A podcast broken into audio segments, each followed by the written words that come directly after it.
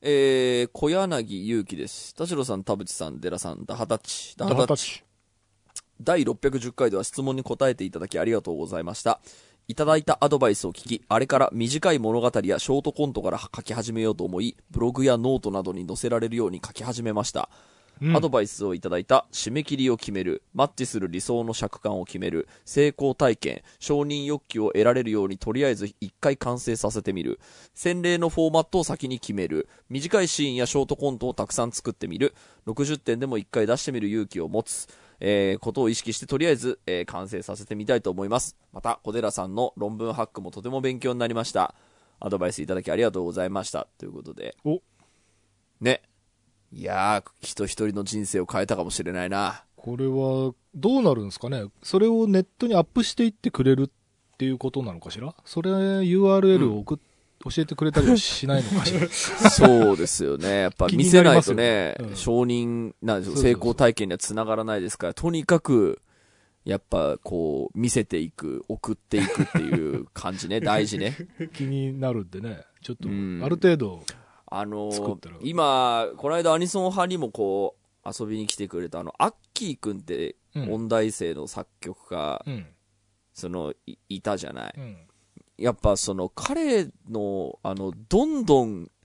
連絡をぶっ込んでいくとか、どんどん自分を売り込んでいくっていうう、んあの、やっぱ、まあ、若いからっていうのもあると思うんですけど、やっぱあれ、大事よね。見つけてもらうために。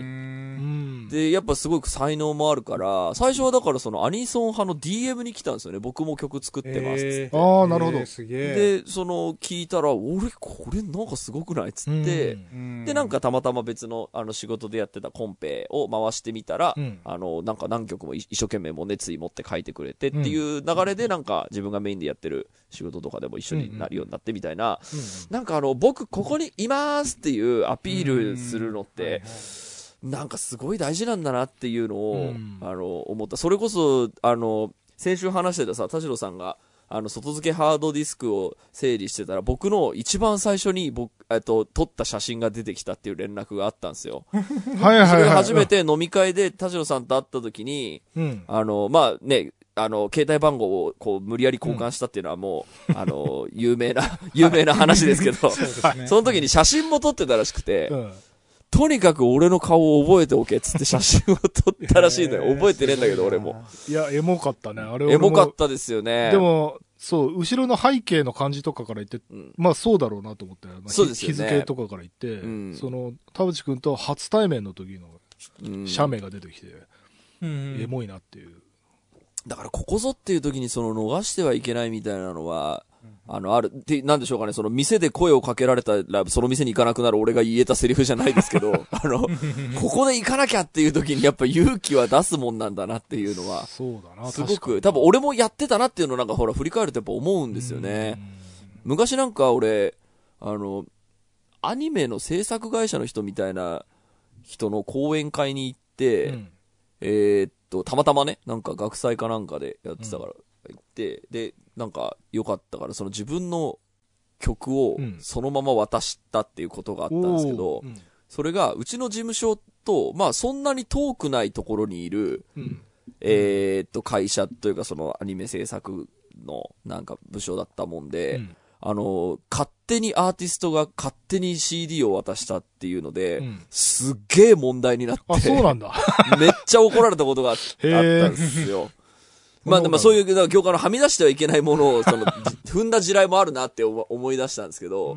でもなんかあの時のなんかやらずには折れなかった自分みたいなのは、まあ、ほほ、今振り返ってもそんなには恥ずかしくないというか、まあ、微笑ましいなってなんか思ったりするので、そういう挑戦をするのはなんか良いんじゃないかなと思いましたよ。なるほどね、そうだね。はい。さあ、ということで今週も始めます。はい、田代智和と。田淵智也のタッチレディオ。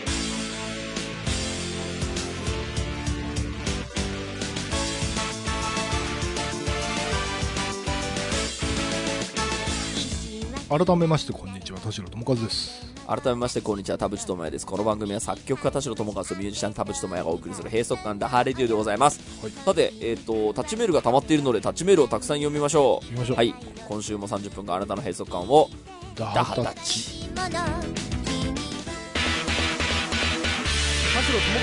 口智也のタッチレディオ。タッチネームみなみです。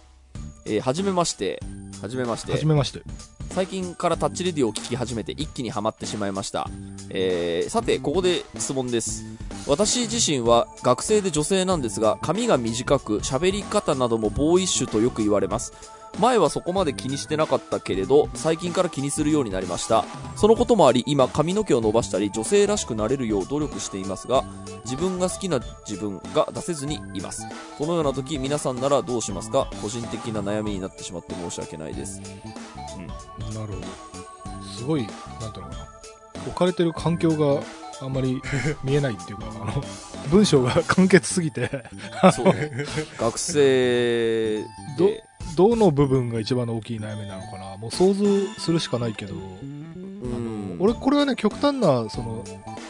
なんだろうそんな自分の好きを押し殺してまであの周りに迎合する必要ないよとかっていう極端なことではなくてなんか自分のこと嫌いにならない範囲にそこそこしその社会的なこう見られたいとかこう評価されたいみたいなものと、まあ、バランス取るのが一番まあ合理的かなっていう気はうんします。これだから例えば極端すごい極端な例で言うとうん。あのすごい面倒くさがり屋な性格だとするじゃない？例えば、ある人がね。ですっごい面倒くさがり屋なのであのもう風呂とか5日に1回ぐらいでいいですと。でもさそれやっぱ社会性としてはさなんか臭いとかさ別の問題が出てきちゃうじゃない？うんだからその社会のために出かけるときは風呂入るとかっていうのがまあこうバランスであってその、はいはい。私の好きな自分100%でいいかどうかっていうのはさやっぱ社会の中で自分がどう見られたいかとのこうなんていうのトレードというかさあの駆け引きがどうしてもあるから好きな私も捨てずあ、ま、捨てずというかなんだろうなだから100%じゃなくても好きな自分のでいられる範囲内でそこそこなんだろうこう思われたい自分も取り入れるというか、うん。いいとこ取りみたいなところがなんかうんうんうん。一番正解に近いような気はします、なんか多分本人も、その、まあ、本当はもうちょいこうなれた方がいいなみたいな、うん。ちょっと、なんでしょうかね、こう、なりたいもの欲求がぼんやり多分あるんだと思うんですよね。で、うん。多分それが言語化できないというか、実際どうなりたいかもそんなに分かってないからいろいろやってみるけど、っていうのはでも学生ではよくあることですからね。なんか一回そのパリピを演じてみるとか、一回ちょっと服を変、あの、違う、か、あの、黒歴史だして、してみるとか、今、おおふつふつと思い出してますけど、はい。そうねなんかその時は、なんかその自分が、うんと、やっぱあんまり、こう、いけてないことに気づいていて、心のどっかでは。でも、なんか、こう、すじゃあ自分で殻を破ろうと、えっ、と、しないポーズをかっこいいと思ってる自分にもすごい嫌な感じがあり、なんかちょっとやりたいんだけど、ゆ勇気ないよねっていう時に、かろうじてやることみたいなのの挑戦の積み重ねでなんか、こう、来てんなっていうのをなんか今振り返って思い出したところもあり、なんかそこは、あの、いろいろやってると見つかるみたいな感じかなと思っていて、まあ学生の時ってそんなんじゃない？なんか俺人生で一回だけ髪染めたことあるけど、大失敗したもんねなんか。もう恥ずかしゅうて、恥ずかしゅうて。失敗なのそれは。最初にあのパーマかけた時はあの髪短すぎてパンチパーマみたいになっちゃったり。なんかなんかあるんですよ。なんかやったらこういいけてる感じのあるあれになれるかもみたいな、あまあでも確かにねそういう挑戦ってあるよねうん、今、俺今思い出したけど一番恥ずかしいのは大学生の時に一瞬だけピンクのポロシャツ着てた時期があって、はいはいはい。あの高校時代からの親友とその後なんかキャンパスで会ったんですよ、うん。ピンクのポロシャツを着てる俺に。で、その後、あのーまあ、そんなに日がないタイミングで、その、そいつと飯食いに行った時に、あの、ピンクのポロシャツ着てたっていうのを思い出されて、あの、もうやめなって言われたのを、やめなって言われたすごい思い出して、なんかこう、なんでしょうかね。なんかもしかしたら、俺もしっくりきてないんだけど、いけてるっていう部類に入れるかもって多分思ってたんでしょうね、多分。だからなんかこう、とりあえずチャレンジしてみたっていう、そのちっちゃいチャレンジはなんか俺も昔あったなあでもいい話いい話。なんかんそれで言うと俺もあの高校の頃にすごいあのバンドとかであのメタルとかにハマってた時にそのうん高校生の組んでたバンドでなんかこう街のイベントみたいなのでライブやるっていう時にあの夏休みのさうんその野外イベントでカーパン履いてたんだけはいはい。どめちゃめちゃ暑かったんだよ。下半身汗だくでさもううんうん。終わったらそのだってカーパンあの全然通気性ないから。自分のかいた汗がその太ももとかから流れ落ちる滝のような汗がその 足元にすげえな流れ込んでてびっしょ濡れになってたんだよ足元が俺の足元が。うん。それであの後からそれその時のメンバーと話してた時もあの真夏の野外ステージでカーパンはないよねって話に いいですね。カーパンにライダースとか着て、あの、もう一人のギターのやつがカーパンにライダース着てて、熱射病みたいになってたよね。で、なんか、それがかっこいいっていう認識で、まあね、それはそれで思い出でいいんだけど、うん思い出でいいよね。あの、後になってみればさ、別にその格好である必要はないんだよね。別に、うんうんだってうんうん別にメタル T シャツとかでさ、ジーパンでもいいわけじうんうんゃん。なぜかそのなんかカーパン履いてるみたいな。うんそういうのもまあやってみてのね、失敗談だから、そうねや。ってみたらいいんじゃないですかね。そうね。あのーそれで言うと、なんかこう、チャレンジしてみて、そのまましっくりきてというか、まあ、いろんな、こう、理由があって、えっ、と、今まで、その自分のトレードマーク的になったものって私前髪なんですよね。はい、その話をその、さっきっていうかしたよね、あの、LINE 送った時に。あ、はいはい。この頃から同じ髪そうあれはの時から前髪投げてて。あの、大学生の時にいろいろ、あの、なんか自分のやっぱり、こう、なんでしょう、こうヘアスタイルがいけてないっていうのは分かっていてば、あの、で、なんかその自分になんかしっくりきてないけど、まあ、しょうがない。俺はセンスがないんだもんって思ってっている流れの中で、一回前髪を 戻してみたら、あ、これ、すごい落ち着くしいいなっていう。これだっての思ったんだ。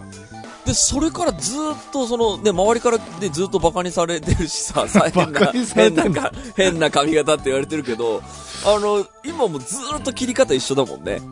いや、だからさ、それってさ、結局貫けばトレードマークになるわけじゃん。その、だから、さっきのヘビメタの話と一緒で、あの、もうずーっとライダース着てる人はさ、それがスタイルになるわけよ。だけど、結局着てみてやめたからさ、俺はその、はいはいはいカーパンじゃない人になっちゃうんだから俺は負けたんだよね、カーパンに。そうね。俺はだからそんな中、こう、一つ見つけたこの髪のヘアスタイルっていうので、本当にそこから15年。いや、だからそれはやっぱりかっこいいことだよ。それ貫いてれば、うんあの、おしゃれとかを飛び越えて。いや、そうそう、だからそれでほら、へ、変な髪型って言われてるけど、そんなにもう、嫌じゃないもんね。だ変なんだけど、俺しっくりきてんだよねっていう、親からもめちゃめちゃバカにされるけど、なんかもう、なんかそれで来ちゃってるし、それの方がもう自分でしっくりくるしっていうのが、まあ、みあの、いろいろ試してる中でうん見つかった。その、だから見つかったものが、その、旗見ダサいものでも自分がしっくりくるものがあるから、そう。それを、それを見つけられるかどうかで結これだってなるまでねそう、これだってなるまでちょっといろいろ試すっていうのがいいかもしれない。そうそうそう。さあ次行きましょう。都内小籠包です。田代さん、田淵さん、寺さん、だはたち。だはたち。気分のリフレッシュ方法について質問があります。人間関係で辛い思いをした日、えー頑張った仕事がパーになって虚しい思いをした時など、悲しい夜にぐるぐる考えてしまうのがとても嫌です。そういう時は大抵美味しいものを食べて好きな DVD を見る、えーゴンゴンガーッと酒を飲みさっさと寝ることでなんとか、えー自分の機嫌を保っています。ですが、それすらできない日や全く効かない日もあり、参考までに皆さんの速攻リフレッシュ方法について教えていただきたいです。なんじゃろうかね。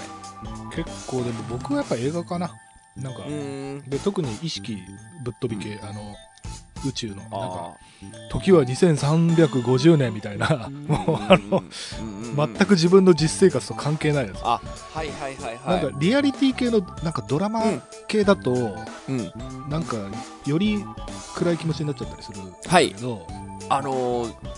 俺、これ、あごめんなさいね、話、ちょあっと申し訳ない。あのー、この間、あのー、まあ、なんでしょうかね。あのー、嫌なことは、まあ、常日頃あるもんで、うんでもずーっと頭ぐるぐるして、ううわーもうつれーみたいな、もうやめちまおうかな、みたいな、うん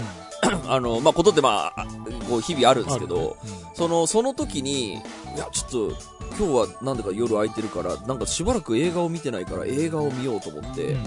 その、見て、まあ、結果すごい良かったんですけど、それ、うん。あの、2本連続で5時間ぐらい見てて、うん。すごいよ、良かったってしリフリフレッシュできたというか、まあ、こんな時にも映画楽しめるんだって思ったんですけど、あのーそういう時に、えっ、と、僕、外国語の、えっ、と、映画だと、ちょっとやっぱ頭に入ってこない。そのぐるぐるしてるので頭が。あの雑念が浮かんできてしまうので、えー、っていうのはちょっと思い知りました。ガイ・リッチーだったんですけど。あガイリッチね もう登場人物多いし、はいシーン多いしで、はい俺今誰を見てるんだっけって思いながえそれガら、イリッチの何を見たの？スナッチ。あああのねだから難しかった。ガイリッチは、だから僕があの前にキャッシュトラックの話の時にしたけど、はいはガイリッチはね、なんかちょっとね、いまいちってあの、いまいちって言ったら失礼だけど、なんか微妙にね、ちょっとずれてんだよね。うん、でもなんか、その映像のなんか感じとかも結構楽しくて、あまあまあそうなんだ。かっけーっていう。ハイリッシュではあそうなんるんです。うん。だからもう話は多分俺、もう今、15分見て話全然分かってないし、頭ぐるぐるしてるから、もう、今からあらすじとか読んでも無理なんだけど、とりあえず見てみようと思ったら結構楽しめて、ああ、じゃそう。で、その1本目で、あ、多分俺外国語だから無理なんだと思って、その後日本映画見たら、すごい、あの、それはそれで楽しかったので、あ、じゃそのなんかその、さっき田代さんが言ったみたいな、あの、このタイプの映画だったらみたいなのあるじゃんね。そういう、こういう気持ちの時にはこういうタイプの映画みたいな。そうなんだよ。なんでもいいわけじゃないんだよ。なんでもいいわけじゃない。そう。で俺もあの史実に基づいた虐殺の映画とか見たくないもん、そんな時に。そうね。もう、もう本当にわけわかんないぶっ飛び系を見たい。うん。そうね、速攻リフレッシュ法。あとは、そうね、マインドフルネスですよね。あもう思えばもう俺2年ぐらいやってるもんあ。な。おお。ですよね、多分。そんぐらいやってるよね、多分ね。それってなんかそのレギュラーでやるものなの？それともなんかその頓服的にやるものなの？えっと、本当は毎日、毎朝できれば良いっていう、なんか、あの、一応、一説には、あの、午前にやるのが一番いいみたいで、20分のプログラムがあるから、それを毎日やる方がいいって言っているんですけど、えっと、僕できない時もあるし、まあ、できる時はやるんですけど、あとはまあ、ライブ前とか、あのーちょっと仕事と仕事の合間であまりに疲れてる時とかは、一回瞑想入れるっていうので、うん。頭をこう、リフレッシュさせて、よし、いけるっていう、へこれはね、結構、あの、でも多分、あの、ちゃんとププロほど、あの、熟練者ほどは多分うまくできてなくて、あの、未だに瞑想中は雑念とかポコポコ湧いてくるんですよ。あの、やっぱそういう気質はそんなになくならないんで、でもなんかそれやってると、あのー落ち着くというか、集中力は多分上がるんだろうなと思ってやってるんで、映画見る直前とかも、あの、できれば早めに映画館入ってやるっていうことは結構ある。ええ面白い。すげえ。なんか面白いですよね僕今仕事で本当にあのなんでしょうねあの集中力のあの自分の集中力がないなっていうこう実感する瞬間がやっぱり一日の終わりぐらいにあるというか、仕事の内容によってはなんでしょうね。あのんなんていうの？あのこのこのカットの映像何にしようかなっていうのがあのいっぱいあるんですね、うんそのこの仕事の仕上げの段階って。どれでも選べる。それそうそうそう。それをやるときにそれをやるときになんかい要は一問一答形式の問題を、あの100問やってるみたいな気持ちになるんですけど、それって途中でやっぱりもうもう出ないなって感じになってくる。はい最初の10問ぐらいまでは、あのちゃんと考えてるんだけどだんだんだんだんこうなくなっていくというか、もうあの荷物重たい荷物を持ちすぎて握力がもうなくなってきて、はいはいはい。もう持てないみたいな感じになんか頭の中もなってるような感じがしするんですけどそういうのもリセットできるもんなんですかね瞑想うって。ーん、多分、その、うまく、その、使いこなしてる人はできるんじゃないかなと思っていて、あの、私、瞑想使うときに結構、あのー便利だなって思ってるのはね、昼寝するとき、あの、昼寝用の瞑想っていうのもあって、で、ー。昼寝って絶対脳にいいから、あの、した方がいい、はいはい。あの、睡眠時間が僕みたいにあんまり長くない人は。っていうので、えーっと、やると、ちゃんと頭はこう、スキッと冴えたりするので、で、あとは、なんでしょうかね、体の緊張を解く、その、うん。あの呼吸法みたいなのをやるとさっき言ったみたいにその仕事と仕事の間もめちゃめちゃこれもうこの後眠くなりそうだけど大丈夫かなっていう時に一回挟むと意外とこうパーンってこう疲れが取れたような気持ちになりその後も頑張れるみたいなことは結構あるので、私助かってます。いろんな人におすすめ田して淵君はね、そのなんだろう、自分だけじゃないのに、その他の人との関わりもあるのに、その合間合間の時間の使い方めちゃくちゃうまいなって思って。いやー、話聞いてことないと思うんですけどあのね。昔聞いたその、それこそさ、そのスーパースターのさ、タクシーの間で5分寝るみたいなさ、うん、あうんそういうのって本当にすげえなと思ったけど、うん田淵君のその、なんていうの、瞑想はさ、そうやって隙間時間に差し込んでるわけじゃない。あの、そうですね。これはもう本とかでも読んだんですけど、とにかくその3分でもいいから深呼吸をする時間は仕事の途中に設けた方がいいっていう。いや、そうそれ本当ね、すごいうまく取り込んだなと思って。で、デラさんの話は逆に、俺、その、昔、その、テレビ番組の編集、あの、なんか、番組に音楽つけた時に編集に付き合ったことあるんだけど、はいもうテレビ番組の編集マンってさ、あの、60時間動きっぱなしとかいう人がさ、当たり前でさ、で、コーヒーをさ、もうすぐ50杯ぐらい飲むわけでもそこに後ろにいるプロデューサーもさ、時々こっくりこっくりしてるんだけど、はいはい。なんとなく2、3日かけて、はい、できたみたいな。あのやり方やってたら、それは集中力続かない。ね。。いや、本当だからちゃんと寝ることが大事そうそうそう。だし、そもそもの基礎体力を戻さないことには。寺さんが言ってるのはもうなんかあの、もう無理なところに薬でなんとかするみたいな話だだから、俺が言ってるその世の中を良くしたいっていうのも、やっぱその辺もあるんですよね。その、朝まで飲んでるやつが偉いとか、なんかそういうのじゃない方が健やかになるんだからあの、ちゃんと睡眠勉強した方がいいし、マインドフルネス取り入れた方がいいしっていうのは、あの、それがまたね、それが、がまたその、テレビの編集マンとかって、うん。なんか伝統なのか、そのコミュニティなのかわかんないけど当たり前と思ってんだよ、それは。だからそれが俺が思ってる構造的パラ あのハラスメントだなと思っていて、なんかそれをやるのが当たり前みたいなのが、いや、それ絶対健康に悪いだろみたいなことがちょっとあまりに、健康には悪いんだけど。そう、そん。なんでいいもんできるわけないじゃんっていう、そう、あの、なんだけど、また編集の人は編集の人で、まだこれ納期間に合うよねって、少しでも物を良くしたいからっつって、その別に自分がブラックと思ってないんだよ。そうね。クリエイティブな、その気持ちとして、うんいや、これで、俺がやるかやらないかでクオリティに差が出るんだったら俺やるよみたいな。そう。だからその時に一回休むっていう方が、その、クオリティを上げるためにもやっぱ頭脳必要じゃんね。そう。だ。そのいや、そうそうそう、そうなんですよ。本あのー本当に出がらしみたいな状態でやったところで、まあ、そうなのすごいもんになるし、あの、それに結局、時間もかかってるんですよね。あの、回り回って、うん。結局、そうそう100の力を注ぐために2しか出力ない状況ではいはい。50そう時間かけたところで、そうそう。そう1回100に 出力100できるタイミングまで、それが3時間寝ることだったり、半あの確かに6時間寝ることだったりしても、寝てからやった方が早いよねって本当そいう。本当私そうだと思っている。あの、な言っても別に僕もやっぱりこう、なんでしょう、注意欠陥のその症状があるから、あの、集中力は全然ないんですよ。で、あの、仕事が手につかないとか、こう、はいはい。なんでしょう、えっと、デモを一小節作ったら、あの、ネットサーフィンしちゃうみたいな、まあそういうのは全然治ってないんですけど、なんかそれが、えっと、なんで、えっと、そうなっちゃうのかっていうのはやっぱ理由が分かったんですよ。やっぱ脳がうあのうまく機能していないからいけないので、じゃあ脳がうまく機能するような、えっと、心構えって何でしょうっていう時に昼寝とか、まあそもそもちゃんと寝るとか、うん。あの、二日酔いにならないとか、はい。だからそうやってこう見つけてきたそのハックたちが結構あの、まあ、自分を作っているなっていう実感があって、本当になんかあのその寝ることについてちゃんと勉強した時のことによってやっぱ日中なんか眠いなってことなくなったし、うん。パフォーマンスが落ちなにくくなったなと思うしなんかその効果を実感したこう何かが今まで何個かあってなんかそんな中のひなんか一つとか二つがその睡眠だったり瞑想だったりあの砂糖を食べないとかだったりするなっていうのは。いやい一方でうんあれがあるじゃないですか、あの将棋の人たちって、うん。あの途中に甘いもの食べたりして、うん。やっぱあのも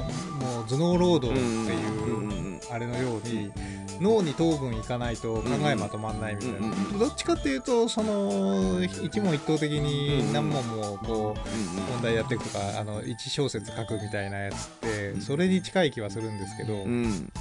それと糖分の問題ってどう思います？脳脳と糖分なんかその多分糖分が良くないっていうのはあのえっ、と、白い砂糖とかを食うと血糖値がグワーンって上がるはいはいから、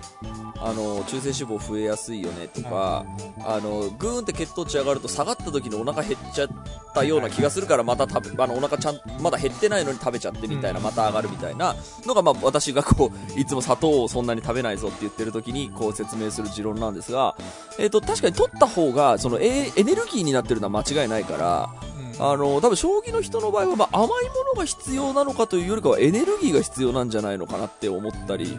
するので、えーっと、それが必ずしもその白い砂糖で作られた甘いものじゃなきゃいけないともあんま私は思ってないかも。それはちょっと、あの、将棋詳しくないんでわかんないですけど。うん。ブドウ糖っていうじゃない？あのあラムネみたいなやつ、はいはいうんあれがなんか確かに。こう考えるときにいいですよみたいななんとなく思い込みというか。それはね、広告のなんか、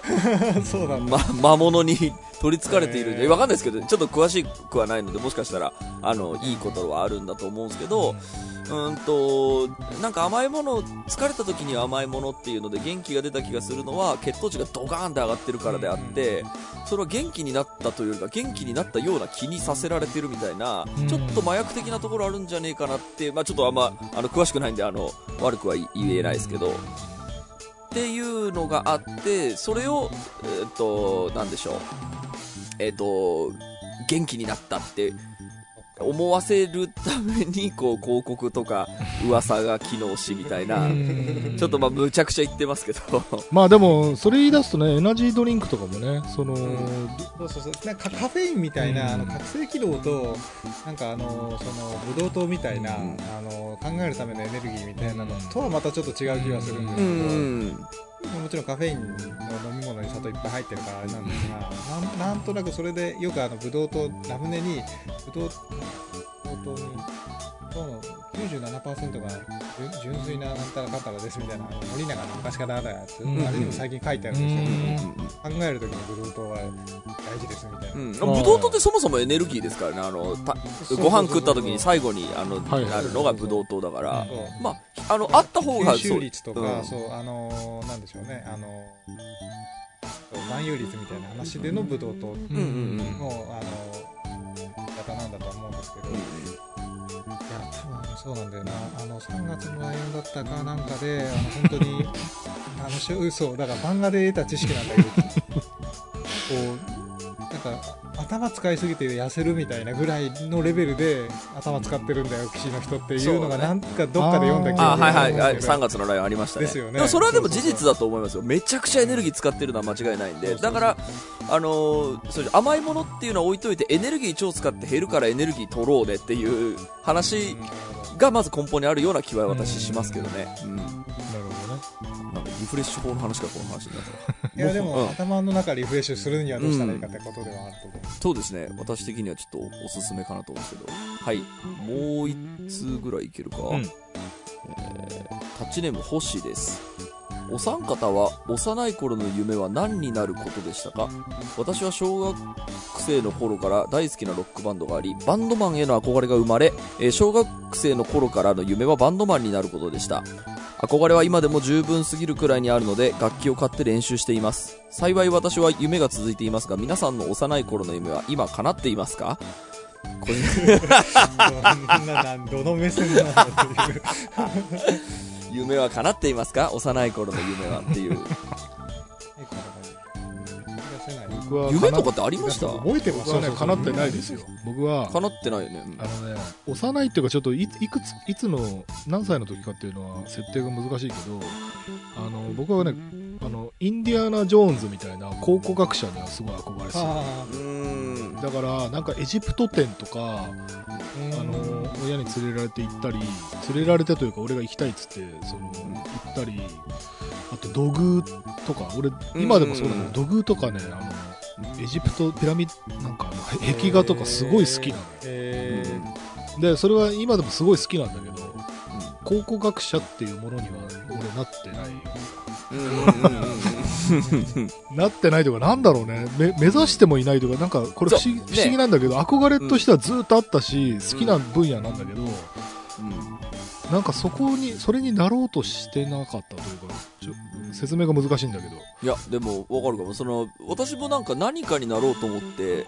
その日夜頑張ってたことないんですよね。例えばサッカーやってる時とかにさ、サッカー部の時とかに、あの、卒業文集とかがあってさ、夢はって言われたらさ、なんかサッカー選手って書いた方がいいんじゃねえかみたいな、空気によってサッカー選手って書くみたいな、あの、のがあったと思うんですよ。あの、多分そんなにサッカー選手になるために、じゃあもう、日夜練習めちゃくちゃしてんのかみたいな、いやあの自分ではなかったので、なんか夢に向かってそれこそ自分の楽器とかもそうだけど、あのーもう一生懸命毎日練習して俺はプロになるんだみたいに、えーっとやれる性格ではなか精神構造ではなかったので、あのーなんでしょう夢を多分持ってなかったと思うんですよねでなんかやってて楽しいなみたいなのがたまたまこれになってるみたいな えーっとところがあるのと、その楽器とかに関しては、あのーなんでしょう。めちゃくちゃ練習してきたわけじゃないから、もう、あの、自分が周り以上上手くなれないのも、うこう、分かってしまっていて、うーんと、まあ、だからそれぐらいになんでしょうかね、こう、プロの楽器の人になるぞと思ってやってきたわけではないっていうのを、すごく思っていて、たまたまその私が今なんでか仕事になってるみたいなものは、やっぱ、よく自分でも言うんですけど、なんでかできちゃったものが、たまたまなっているみたいなとかあって僕はそのすごい好きなあの林修先生の言葉で他の人よりできる分野で誰よりも頑張れみたいななんかそこの時にあのサッカーは別に好きでもないしあのそんなにうますめちゃくちゃうまいってわけじゃないんだけど超サッカーの練習を毎日するみたいな自分ではなかった記憶がありだから夢に向かって頑張るぞってやってたこう記憶があんまないんですよね。なるほどねとなんかというそのなんか夢というものを僕具体的に持ってあれになるぞいつかあれになりたいなって思ってなかったんですけどどうですか？寺さんは。デラさん幼い頃のなんかあの幼い頃の夢って自分のことはやっぱ記憶がそもそも曖昧というか、はなんかに書きつけてたりしない限りは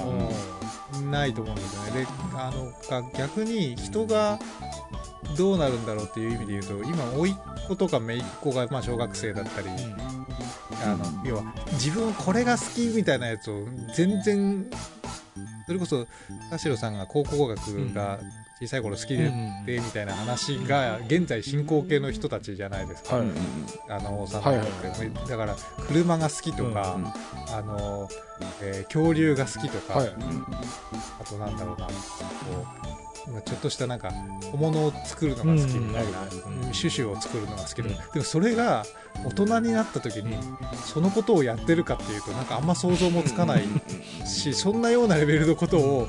ゆ夢として思ってたりするとそれはさすがにかなってないんじゃないう。んそうね。いや自分が好きだったものが今の何かに関係してるかっていうと、まあ、恐竜とかもなんとなくだったけどあんなのって子供小さい頃のたしなみみたいなもんでそん。なに直ね。結はしないですよね。だからやっぱこう物心つくみたいなところの話なんですよね。でもあの電車とかがすごい好きだった子が車掌さんになったっていう話は割と聞くかもでも全員好きじゃないあのそう全員がもちろんわけじゃないと思うんですよね。その全員が好きというか子供って乗り物好きだみたいな。そう。そういうレベルそうね。だからその中の叶った人が何人かいるっていう話。そう。なんかその夢をちゃんと持ってあの追い求められる人っていうのは多分いるんですよ、うん。人種的に。でそれが多分僕ではないっていう。で寺さんも多分違うっていうことな気はしていて。なんか例えばアニメ見てアニメの世界に憧れたから声優を目指しましたみたいなエピソードよく聞くじゃない、あるねで多分そういう夢をちゃんと,、えー、と選んで目指す人はいるんですよ、うん。きっと。で多分この,、えー、とタッチあのタッチネーム星も多分同じような感じで憧れがあってあのいつかその夢叶ったらいいなと思ってちゃんと追い求めてる。でそれであのちゃんと夢が叶えられる人も多分いて、うん。その人種ではないっていうことな気がするんですよね。そうね。私田代さんはどっちだろうかね。俺だから俺も考古学者になってないから。なって そうだからあの夢を持つっていうことは多分俺素晴らしいことだなと思っていてだからそういう羨ましいところはあるんですけどじゃあモテない俺はじゃあ何だったんだろうって思った時にやっぱり偶然見つかったできちゃうことをやってる俺でよかったなっていう気はすごいするかも。まあやっぱその偶然とか運によってこう今があるっていうのって結構否定できないところで、その今ちょっと話してる中で俺姪っ子の話であのなんかね料理とかお菓子作りとか好きだったんだけどあの結果的には全然違う仕事に就いたんだよね。でその現実としてうん。なんか例えばじゃあ調理実務として調理で食っていくみたいになるとさ結局あの1日に何百人分を大量に作るとかそういう仕事になってくるじゃん。その飲食店にしろ給食にしろな何にしろ。でそれってもうさ家で美味しいものを誰かに食べさせたいとかさそのレベルじゃなくてもうさ作業なんだよねもう。で俺考古学に関しても今思い出したんだけどある時にずっとその遺跡とか大好きなんだけど考古学者が普段何してるかっていう基本的にはあの大学とかで普通にあの授業を教えてたりとかしててで発掘調査だっつったらそれは結構彼らにとってイベントででうんそのボランティアの学生とかと行ってずっとそのハケでなんかこう 何かを すげえめちゃめちゃ地味なんだよね。その、うん。僕が思ってた考古学者はインディアナ・ジョーンズなわけよ。あの、洞窟の中を走り回ってうん、ボールに追いかけられたりするやつなわけよ。で、で、全然違うなっていう。はい。その、多分、料理好き、お菓子作り好きっていうところから、職業にした時に全然違うんだよね。はいはいはいはい。そうね。で、これって、もしかしたらその、例えばアニメとかテレビ番組とか映画とかが、これ、いい影響なんだろうかね悪い影響なんだろうかねなんか、うんあの、よく聞く、その、夢を持って入ってきたけど、なんか自分が思ってるところと違ったって言って、そうそうそう1週間で辞めてくみたいな人いるじゃないですか。多分それってやっぱり、すごい憧れが強い人な気がする。そうだよね今話聞いてて思ったのは。そうだよね。で、多分、あの、僕はその憧れとかを持って何か夢を追っかけた人生じゃないから、多分、どこに入っても、それとなくやってるような性格な気がするう。ん。な、なんか今の話聞いてるとまさに。でそうだよね。、なんかやっぱ、こう人種的にはやっぱりその、憧れを強く持っている人がいて、そういう人が成功することもすごく多いから、えっ、と、なんかすごいキラキラしてる、あの、対象として見えるんですけど、多分そういう人は、あの、ちょっと入って違うって思った時の絶望感すごいんじゃねえかなって今、思ったな。そうだよね。いや、俺も今話しててね、すごい自分の過去を供養できたというか、お俺が多分ね、なりたかったのは考古学者じゃなくて、うん。今で言うとね、多分ねう、んアホなチャレンジする、チャレンジ YouTuber がね、あいや、お おもろい。この洞窟入ってみますとか言って。入るバカな YouTuber。いや、だから俺がなりたかったインディ・ジョーンズじゃないってことだよ。あの、インディ・ジョーンズに憧れたんだけど、うんインディ・ジョーンズ、あ、てか、考古学者じゃないってことだね。あそう、ぼ考古学者じゃなくて、冒険家？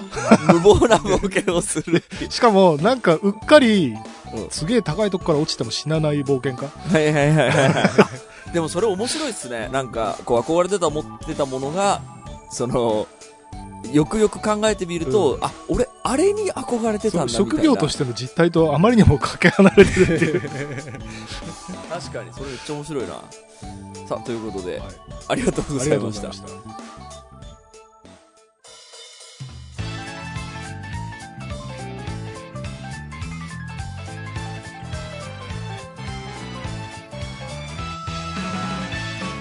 はい、エンディングのお時間でございます。今週もありがとうございました。番組のご意見、ご感想はブログのメールフォームよりお寄せください。タッチ2人に話してもらいたいこと、大募集でございます。e メールアドレスはタッチレディオアットマーク Gmail.com、tacchiradio アットマーク Gmail.com でございます。はいオフィシャルツイッターの方もぜひチェックしてください。ということで、うん2023年もたくさんのタッチメールを読んでいきたいと思うので、なんかはい、最近聞き始めましたっていうリスナーが結構いるのよ。増えてるうんなんじゃろね、Spotify のおかげかしら。あなんかキュレーション機能とかがどっかで機能してたりするん違ですかね。う動線があるかもね。ね、嬉しいですね。ね、あの、タッチレディを、えこれからもよろしくお願いしますということで。来週ぐらいにこれ買った大賞やる？ああいね、新規リスナーもいることで。はい。ということで、えー今後もお楽しみにということで、今週はここまでです。はい。お相手は田代智和と。田淵智也でした。ままた来週週